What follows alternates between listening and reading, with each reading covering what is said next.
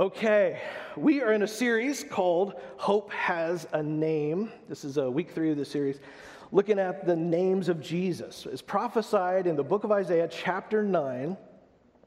And before we move on, uh, we've been looking at the same passage every week. Uh, I want to do something a little different. We want to look at it with some fresh eyes today. I want to read from the Message Bible paraphrase. Some of you like that, like I do. Um, it's not an exact word for word translation, but it is a really cool paraphrase, but, paraphrase by the, the uh, late, great Eugene Peterson. And here's what it says in Isaiah through the Message Bible. Verse 6 For a child has been born for us, the gift of a son for us.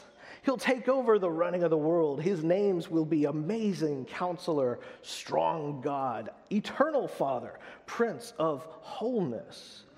His ruling authority will grow, and there'll be no limits to the wholeness that he brings. I love the way Eugene Peterson talks about this word peace, or it's shalom in the original language here. He captures it with this concept of wholeness.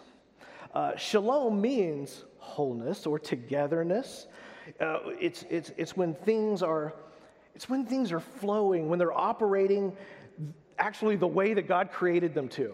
That's shalom. When they're going the way God created them to be, right? His will being done on earth as it is in heaven. Those words sound familiar to us. Shalom is, is a divine peace. Uh, it's, it's things being reconciled. It's divided things being put back together, divided people being put back together.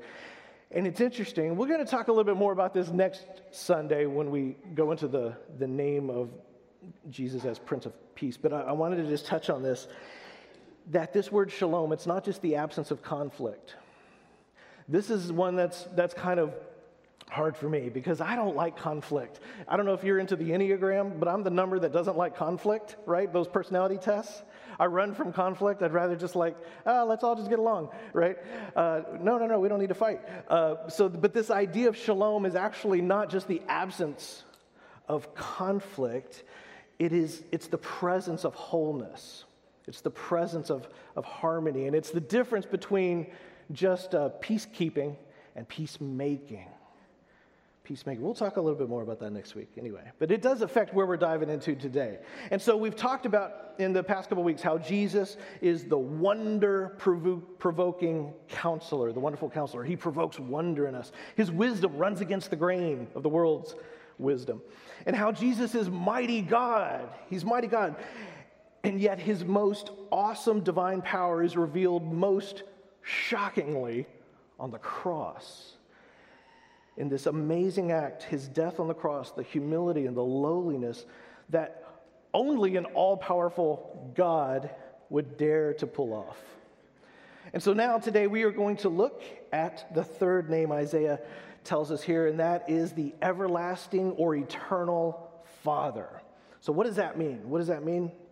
What did Isaiah mean, and what does it mean for us? I first want to note an interesting fact here. This is the only place in the entire Bible where Jesus is referred to as Father. The only place. It's kind of interesting. And for those of us who are used to seeing Jesus portrayed as the Son of God, the Son, you know, we, we, it's a lot of Son language in the New Testament there. This is kind of a little bit of a jarring thing. Because throughout the New Testament, he's the Son. In fact, it's stressed over and over that he walks in the role of the Son. Throughout the Gospels, Jesus and the Father are differentiated. They, they talk to each other, they're, they're, they're different personalities somehow, they interact. And, and Jesus even submits to him. We see this in the New Testament. He submits to the will of the Father. And to us, he's almost, uh, uh, he's almost like a divine brother. Even one of the Christmas carols refers to Jesus as our brother, who made a way for us to be adopted into the family of God so that we can experience that relationship and that love, that intimacy that Jesus himself has with the Father. So it's this beautiful picture of Jesus as the Son, Him as our divine brother. And Isaiah says, A son has been given to us. That much is easy for us to, you know, wrap our minds around. That's cool. So he's the son. But then Isaiah identifies this Messiah as a father and an everlasting one at that. So now put yourself in Isaiah's shoes for a second. When he wrote this prophecy, was Isaiah trying to explain to the Hebrew people the concept of the Trinity? Probably not, right? Probably not. Uh, you know, to the Hebrew people, God Yahweh was one. End of story, full stop, period, right? The, the Trinitarian concept of God would have been nonsense to Isaiah and his peers. So it's kind of important for us to keep that in the back of our mind. Second of all, remember, Isaiah is also probably assuming this Messiah that he's prophesying about the, through the inspiration of the Holy Spirit here, he's prophesying it will be a human king, a human king who's come to rule a, a normal but great human government. And, and in the ancient world, it was not uncommon for a king to be referred to as a father over his people. That was a, a pretty common thing. The ancient Near East, uh, you know, was a very patriarchal culture. We've talked about that before. Uh, which means that men kind of were in charge of everything. Men empowered were empowered to, to run things. And so the father had all the authority. Uh, fathers owned all the property. Fathers also had all the responsibility. You know, they were sort of the boss with the authority over everything. But just as a good Jewish father was, was expected, he was the source of well being for the family, providing you know, for the food and shelter and protection. And he would even be expected to participate in the, the, the loving and caring and raising of children. Just like that, a good king was expected to love and protect and lead his nation in a similar way. And so the picture of the Father was the source of well being, a source of shalom. The Father was looked upon this way.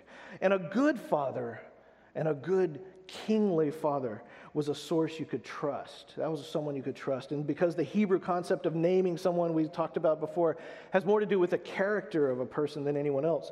So when Isaiah says his name shall be called, he is revealing something fundamental about this person, the character of this Messiah. So here he's saying that he'll be the source of our well being, our, our shalom, our being included in this family. Now, what about the eternal part? Because that sure sounds pretty divine. That sure sounds pretty godlike. Uh, here again, we can look at the ancient world, their practices, and we find that it was often said of a king back then that a king, and by extension, he and his, his lineage that came after him, would rule forever. That was always the wish. Uh, even Daniel, in, in the book of Daniel, when he's talking to his first boss, King Nebuchadnezzar, we have a record of him saying, O king, may you live forever. Daniel says that to Nebuchadnezzar. He's not really saying, I think you're going to live forever. What he's expressing is, you know, a hope, and we like you around. We hope you never die, but, you know, if and when you do, we hope your lineage continues, your rule and your rules and the laws that you're doing, and that kind of thing. And so through them, you'll be sort of like immortal. You'll live forever. In fact, when Nebuchadnezzar did die, as all people do, uh, Daniel's next boss, King Darius, Three chapters later, what does Daniel say? Oh, king, may you live forever. It didn't work on the next guy, but maybe, you know, here's holding out hope. Maybe you will. So this helps explain why Isaiah may have been thinking when he says, uh, when he says this. Isaiah could never have imagined, of course, though. He could never have imagined, of course, that this Messiah would come 700 years later in the flesh, not to sit on an earthly throne, not yet, not yet. And in fact, that this Messiah would come and he would live his whole life and die, and having never been married and had children, to continue some sort of natural lineage on a throne. He could never have imagined that. So, what do, you, what do we make of this, this term everlasting Father as applied to the Son of God that we know today, Jesus Christ? First of all, we are assured here of something very special that Jesus is not just a man born 2,000 years ago. He is the God who inhabits and possesses eternity. Amen? Isaiah 57 15 says this For thus says the high and lofted one who inhabits eternity. Oh, you see that phrase? Who inhabits eternity. Oh, that's huge. See, you and I, we don't inhabit eternity, we live in a finite place. We live in a finite time. You live right now. You do not exist yesterday and you don't exist tomorrow. You exist in the right now. You exist right here on this place, in the chair you're sitting in, or in the front of the screen you're watching. You're nowhere else, are you? You're here right now. We inhabit a specific place. This God inhabits eternity. He lives in the infinite. That's where this God lives. He exists there. Whose name is holy. I dwell in the high and holy place. This is the loftiest thing Isaiah can, can imagine. And also, so he's not only there, you know, all the way up there, but also I exist with those who are contrite and humble in spirit. This God is in both places. This God is everywhere. He doesn't just exist in infinite time, but he exists in infinite space. He is in infinite space and time, but he is also right here with us right now, right here in this moment, right here beside you. That's a beautiful thing. Over in Revelation, way at the end of all things, here, Revelation 21, then he said to me, and John here is talking about Jesus. John's writing Revelation, he's talking about Jesus. All is done. I am the Alpha and the Omega, the beginning and the end. To the thirsty, I will freely give water from the life giving spring. Those who emerge victorious will inherit these things, and I will be their God, and they will be my sons and daughters. Do you hear the parental language there? They will be my sons. This is Jesus saying that we will be his sons and daughters. Hmm.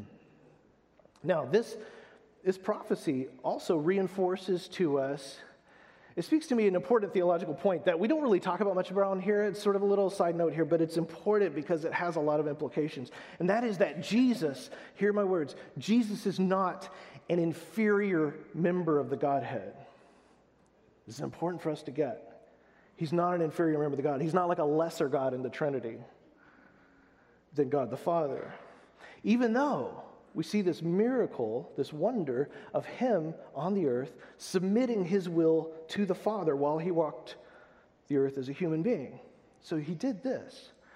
But we see very clearly we get to the book of Revelation, when we get to the end of all things, we see Jesus. He's not some kind of second in command figure like what are we doing now, Dad? That's not Jesus in Revelation, right? We see him as fully king, fully God. In fact, he even reassures us over in Matthew's gospel. He tells us this All authority in heaven and on earth has been given to me. All authority. And that word in the Greek is interesting. It means all. Go figure. All authority. All authority. Kind of, it kind of makes those arguments that, you know, sometimes we, we all have heard and we get to, sometimes we, might be wondering too, you know, well, should you pray to like God the Father? Or should you pray like to God the Father in Jesus' name? Or is it okay to pray to Jesus? Or does that make like God the Father mad? Or is it like, can you, can you talk to the Holy Spirit? Or is he sort of, he's off limits? Um, it all makes that kind of, kind of ridiculous, doesn't it? right? Because God is God, and the Trinity is not in competition with itself, right? God's not like, you know, the Father's not like, oh, you pray to the Son. That's not, that's, no, no, no, I'm not, I'm not listening to that. No, no, no. They're not, they're not in a competition of hierarchy or arguing about who hears the prayers. John's gospel tells us this John, of all the Gospels, his is kind of the most philosophical, it's the most poetic. He really, while the other Gospels tell us sort of the play by play of what happens on the earth, John really gets into the nitty gritty and sees what's going on behind the scenes, the origin story of Jesus. He says this In the beginning was the Word. We find out this is Jesus. That Word was with God, and the Word was God. He was in the beginning with God. All things came into being through him, and without him, not one thing came into being. So before there was stuff to be, Jesus was. It, ref- it, makes me think of the, one of my favorite ways to refer to, to Jesus is the German existential philosopher, philosopher Paul uh, Tillich, he calls God the ground of being, the very ground of being. Before there is and is, God is. Jesus was. And what has come into being in him was life, and that light, and that life was the light of all people. So Jesus himself is the source of our life, of our shalom, our being. And he will be for all of eternity. He's the face and the hands and the feet of the eternal Father himself, come in the flesh, and he'll always be the one who is providing life for us. And, and we get to participate in his life and his love forever. Amen? Amen. Do you see how much, why, why I'm so in love with Jesus? I'm so in love with Jesus. Oh my goodness. And I got to tell you, all of this continually serves to humble me and humble so many of us quite a bit when we think uh, when we think we've got all of our systematic theology of the Trinitarian structure all filled, figured out, like, oh, it's like this, you know, it's the three leaf clover, it's like an egg, it's like the three states of water, it's like when we got all that figured out, you know, like it's some cell we can look at under a microscope with, you know, a nucleus and a cell wall and a membrane and all. No, no, no, no. The Trinity is this beautiful, fascinating, baffling, messy, awe inspiring concept. And it is a concept that no human being would ever make up. this is how I know it's true. No human would come up with this because it is such a contradiction to itself. We are created by one God, not three gods. We don't worship three gods, do we? We have one God. We are told that throughout the scriptures. We worship one God, but it is a God who exists in three persons, in perfect unity, in perfect love, in perfect relationship. And then you kind of realize, well, this is kind of how God had to be. If a God who is God, who, if a God who is love has always existed, there has, there's like something to love, all right? And so there's this perfect relationship. And so Isaiah is, I think Isaiah here is revealing more than he even could have grasped. That his son, this son, this son would be in such communion and intimacy with the Father that you could truly say about him, as Jesus says of himself, when you have seen me, you've seen the Father. When you've seen me, you've seen him. One time when Jesus was trying to explain to the Pharisees, he's trying to explain to them who he really is and they, they they start bragging about their father Abraham. They're like, hey, we are the children. We are children of Abraham. We could trace our lineage. We have it on the scrolls. We could trace our lineage all the way back to Abraham. And so, because we're children of Abraham, that means we are children of God. We are the children of God. And Jesus shoots back kind of the most awesome, perfect mic drop of all times. And he says, Before Abraham was, I am. Oh, you're children of Abraham? That's sweet before Abraham was, I am. And Jesus uses those words very intentionally, and they know it. The Pharisees know it. He uses the exact same phrase as God uses when he speaks to Moses, and he tells Moses his name is I am the I am. And Jesus says, Before, before Abraham, I am. Yeah, the Pharisees got so angry they tried, they picked up stones to kill him right then. Those, those were fighting words to them. Friends, Jesus is more than just a cute little baby in the manger sitting on my fireplace. He's more than just the man who walked the skin of this earth for 33 years. He's more than just a really great prophet of God. He's more than just a really clever rabbi who knows how to drop the right scripture here and there. He's more than just the founder of a new religion. He did not die and rise again so that we could have a new religion. He is the everlasting source and provider of our shalom. Perhaps most beautiful of all to realize is that as the writers of Hebrews and Colossians remind us, He is the perfect representation of God Himself. See, whatever we thought of God, however scary we thought God might have been, however mean or petty or aloof or demanding might have been our image of God. And I'm not just talking about you and me, I'm talking about the collective image of God that human beings have had for 100,000 years, these images of God. Whatever misconception you held of God, and whatever painful image you've held of God, because maybe, maybe your own father didn't love you well. Maybe you've experienced abuse and neglect. Or, or, or, or, maybe he was just absent, or demanding, or drunk, or maybe he was just completely ill equipped to parent you the way you needed to be fathered.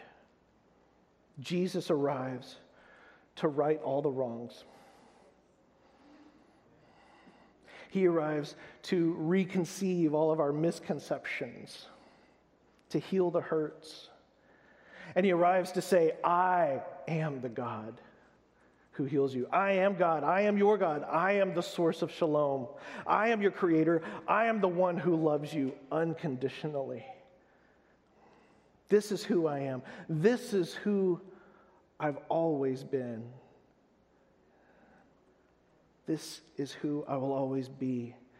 However grossly, you have to understand, however grossly our ancestors might have misrepresented the everlasting Father over the millennia, whatever horrors they attributed to him or pagan attributes they assumed of him, no one has ever truly seen into the face of God until the moment he was born into the flesh.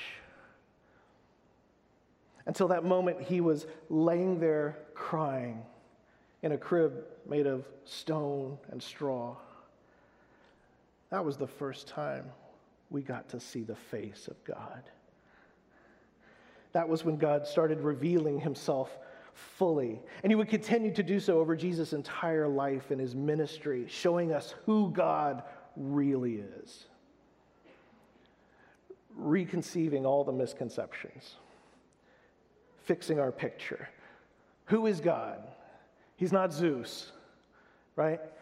He's not Baal. He's, he's not the flying spaghetti monster, and he is, he's definitely not the angry, drunk dad who comes home looking for somebody to smack around when he's in a bad mood. This God is love himself. This Jesus is love itself, and he has come with healing in his wings. Amen. Amen. So, some of us grow up with these images of God. Some of us still have these images of God. And people who sometimes who, who aren't even religious, but they still have an image of God out there, and they're like, I'm, I'm scared. I'm scared of that God. I'm scared of that God. I don't know what he's going to do. I don't know the way he would react to me. This is the God. You want to know the way what, what God is really like? He's the God who hung on that cross. He's the God who, when someone was caught in the act of sin, and people were ready to kill her, he's the God who sat down beside her and said, Okay, whoever's perfect here can cast the first stone, knowing he was the only perfect one in the square. This is the God who arrives at the wedding and they've run out of wine and he makes some more out of water. This is the God who, who, who, who, who, who sees, who's sitting, who's hanging on the cross He's suffering unimaginable torments. He's saving the sins of the world, and his mind immediately goes to a friend of his to make sure he's going to take care of his mom. That's the God you don't have to be scared of. That's who God is. It's Jesus. This God is the one who walks into the room full of his friends and he washes their feet. Washes their feet. This is the God who sits on a beach and cooks fish for his friends, who just betrayed him and abandoned him and ghosted him, and he's making them some fish on a campfire because he loves them. Oh, can you imagine how good that fish tasted? Sorry, my, my brain always goes to the food, right? Oh, man. I mean, fish is good. Fresh fish is amazing. Campfire fish, cooked by a Messiah. It's got to be good stuff. Oh, my goodness. Oh, my goodness. Paul says this over in Colossians chapter 1. Verse 19 For in Jesus all the fullness, the fullness of God. That's an interesting Greek word. It means fullness. it's this word pleroma. It means the fullness, it means complete. Was pleased to dwell. All the fullness of God was pleased to dwell and through him, God was pleased to reconcile to himself all things, which is this Greek word panta, which means all things. Well done, translators. All things, and not just every type of thing. This word, it means every individual thing in all the categories. all things, whether on earth or in heaven, by making peace. It's this word that, that comes, it means like shalom. It's peacemaking. He makes peace through the blood of the cross. So here's the shalom. Here's what the shalom God is doing by means of the cross event. This, uh, you can think of the cross sacrifice as sort of this explosion of God's undiluted, pure, sacrificial love. That's what's happening there. It's now reverberating through the cosmos. And Paul's saying that by means of the blood shed on Calvary at this explosive event, God is now at work bringing shalom to everything in creation. Everything in creation, everything above the earth, on the earth, under the earth, the whole creation is being brought with this shalom. It's a cosmic event. Now, I don't know what uh, shalom looks like in terms of the whole cosmos. Someone asked, well, what, is, what, would, you know, what does shalom look like on a distant planet in the galaxy of Andromeda? I don't know. I don't have any idea, right? Actually, I have some ideas, but I'll, I'll, some things you just keep to yourself. Um, but I do know what it looks like here on earth. And what it looks like here on earth, for God to be spreading shalom by means of the sacrifice of the cross, what it looks like is to be the church. What God spreading his shalom across this planet looks like is to be for us to be the church. You and me, followers of Christ, who, who us aspiring to, to imitate the love of that cross toward all people at all times. This means that we don't just find our shalom in Jesus, we're called to participate in this shalom, spreading the shalom and, and, and representing the kingdom of God to other people. We participate. That sums up our call right there. Uh, it's, it's our call in creation as kingdom people.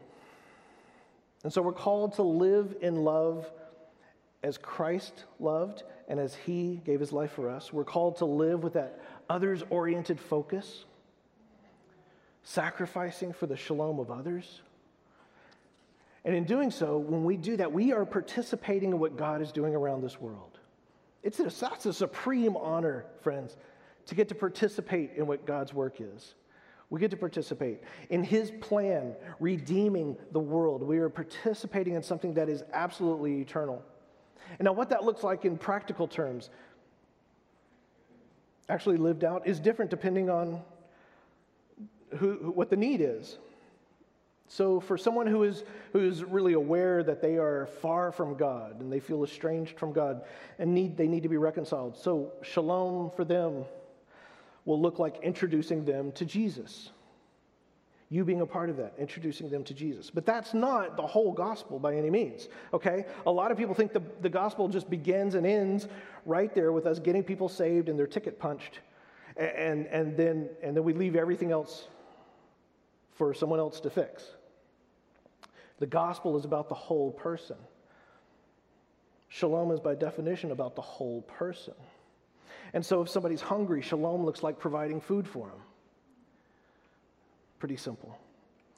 If someone's homeless, it looks like providing shelter for them. If they're friendless, it looks like being a friend for them, a friend to them. If they're guilty of something, shalom looks like declaring their forgiveness. If they're one of the invisible people in the world, shalom looks like inviting them to the party and making them the superstar. It can look like a lot of different things. If they're an orphan, shalom looks like fostering and adopting children and making them your own. To at risk youth, shalom might be mentoring a kid after school.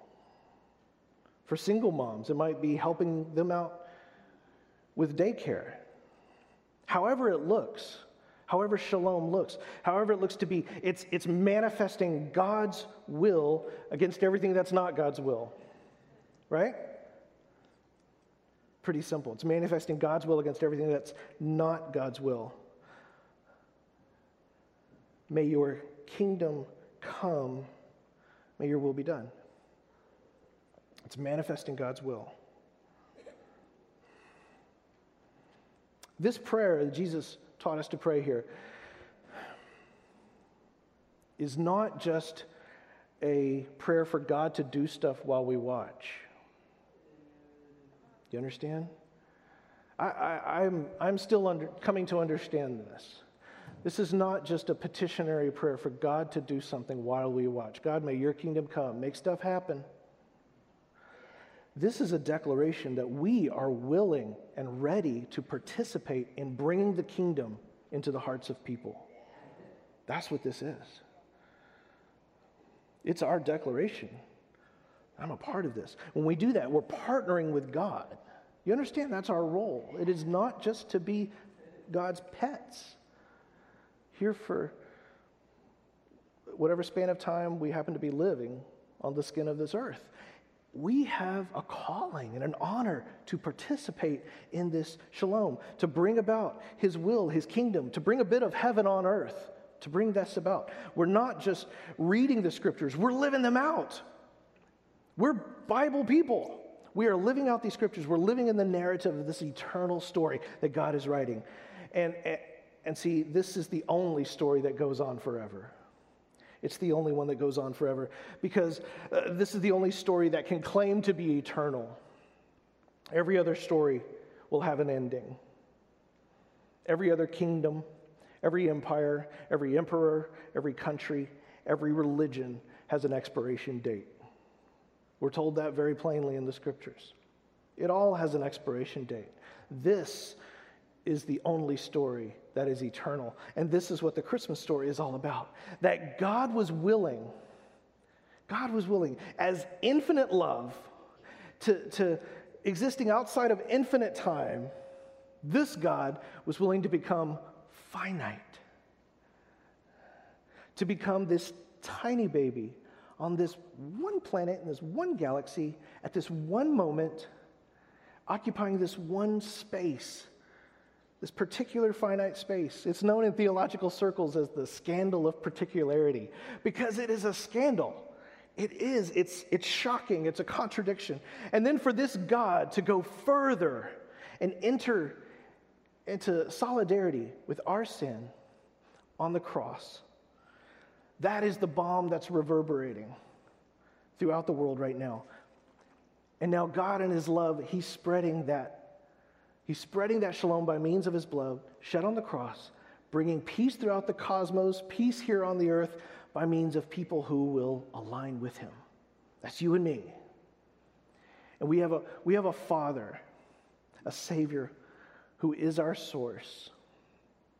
And he wants to be our source forever and ever and ever. And the question is, the question is, will we align ourselves with it? Will we surrender to it? Will we surrender? Um, you know, even in normal times, if this were just a normal year like 2019, when it comes to these holidays the stuff that we navigate around the holidays is, uh, is usually the relational tensions that all of us have, people that we don't understand, um, friends or family that we can't control, we can't manage them. What, what if this year, more than ever, when, when this feels hyped to 11, this, this problem, what if we begin by rooting our identity in, in the everlasting Father? How do you navigate this season with people you can't understand, that you can't control? Root your identity in the everlasting Father. What if we remember that what Jesus said is that any who follow him are adopted as sons and daughters? We're all adopted sons and daughters. And when we realize that we are adopted sons and daughters of the King, it changes everything. It really does. It changes the way we view ourselves, it changes the way we, we view others, it changes the way we relate to each other. I think about my kids. I have three beautiful kids. I love them all. I love my kids so much. I look at them and I'm in awe sometimes that I'm their dad, that I have that honor, that privilege of getting to love them and help care for them. I, you know, I want to help provide for them. I want to I want to take care of them in every way possible. And the reality is, of course, that I am a deeply imperfect father with imperfect love. And I think about my dad, his love and his care for me when I was growing up. I had a great dad. I was blessed. I had a great dad. And I know, as great as he was, he was imperfect, just as I am imperfect. But whether you had a great dad or a good or a bad dad or whatever kind of dad you had, we all have a perfect father in heaven. You have a perfect father in heaven. And Jesus, the wonderful counselor, the mighty God, God in the flesh, he cares for us as a dad for his children. And he will forever and ever care for us. He will be our everlasting Father. He will be that, that, that one who longs to take care of us. He longs to provide for you. He longs to help you and love you and serve you, uh, ser- serve, help to, to serve you in the things that you need, to help you grow in all the things that you can be. This is the picture of Jesus. The same Jesus who, who fed the 5,000 is the same Jesus who washed the feet of the disciples. He's the same Jesus who loves you. And he wants to be your everlasting Father, a perfect Father. So this Christmas, I want to help you remind yourself of your identity in Christ. Not, not your identity and who your family is, not your identity and, in what your job title is, or your resume, or what your salary is, or what other people expect from you. That doesn't define you. Your identity is in Christ. Let his light guide you forward, then, from that into all the other relationships in your life. When you start from that, it affects other people and it affects the way you relate to other people. And, and so, as you're navigating people and you're navigating some of those relationships, so you got relationships in your life that are easy and fun and they're a, just a relief to be around. You have others that are sort of, uh, it's like sandpaper, you know, to, for you to be around. As you navigate those relationships, understand that uh, this, this Christmas, find opportunities to love people when they least expect it, when they least deserve it. Find opportunities to love them in a real practical way, right? Because we're not just talking about platitudes here. We're not just talking about peace on earth, you know, goodwill toward men. This is a real practical way you and I can bring shalom. We are active co participants in the kingdom. And this, this Christmas is our opportunity to do that this season is a great opportunity. There, there's an expression that I love. You've probably heard it. It says, Don't be so heavenly minded that you're no earthly good.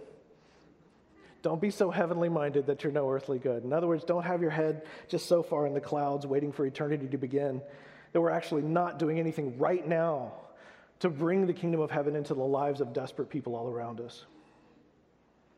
Be spreaders of shalom spreaders of shalom, peacemakers, not just peacekeepers. Don't just run from the fight, but be, be active ministers of reconciliation between people. Be the one in the middle that brings them together. Don't just run from injustice because it might ruffle people's feathers be active participants in bringing shalom, bringing peace, bringing reconciliation between people. And the world needs this more now more than ever. We know that. And we all are living in the same country. The world needs us active in this ministry of reconciliation more than ever, more than ever. Bringing love to the unloved. That is when you look most like the wonderful counselor, the mighty God, the eternal Father the Prince of Peace, Jesus Christ Himself. Will you bow your heads with me and pray? Hallelujah. Father, Lord God Almighty, we thank you for being our God. We thank you for adopting us as your children. We worship you as our Father, our source, our provider.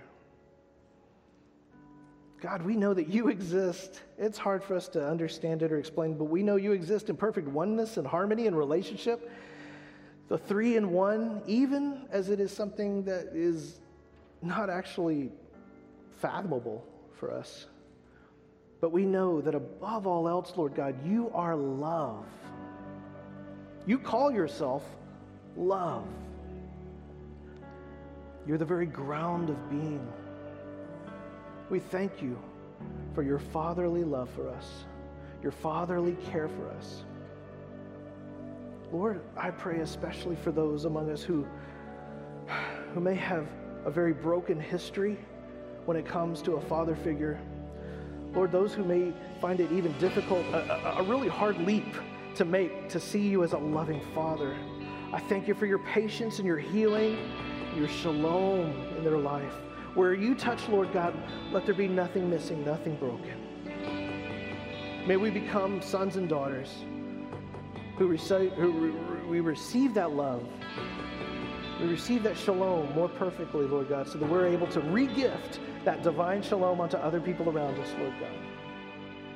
Keep us safely in your arms this week, Father. Heavenly Father, as we prepare to celebrate the birth of Jesus, your Son, in whose name we pray. Amen. Amen. If there's anything that we can pray for you about today, be sure and let us know. Don't suffer in silence. Don't just say, I'm going to get through it. I don't need to let anybody know, or maybe it's embarrassing. No, no, there's no shame in having a need.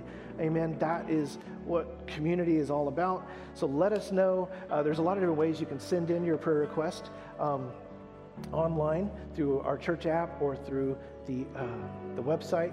Uh, if you want someone to pray with you face to face right now, if you're here today, Pastor Albert's going to be right here down front. He's going to be front and center. And uh, we just ask you to come forward and let him pray with you in faith because it's not the same when we pray. We believe that. Amen. Amen. Those of you who are giving your tithes and your offerings today, thank you so much for honoring the Lord that way. Uh, and uh, we praise you. Uh, we thank you. I thank you for uh, helping us to uh, do everything that God has called us to do as a ministry, as a body, this, this body, not only here in our church, we're taking care of our own, those who are suffering and who need help, um, but in our community and around the world, of course. So we thank you so much. Amen. And I pray that we see all of you here Thursday night at 6 p.m. for our Christmas Eve service. Amen. As you stand, let me bless you, my friends. May God the Father bless you and keep you. May the Son, Christ the King, teach you in all of his ways. May the Holy Spirit strengthen your hearts in holiness as you prepare yourself this week for the coming of the Lord. Grace and peace, my friends.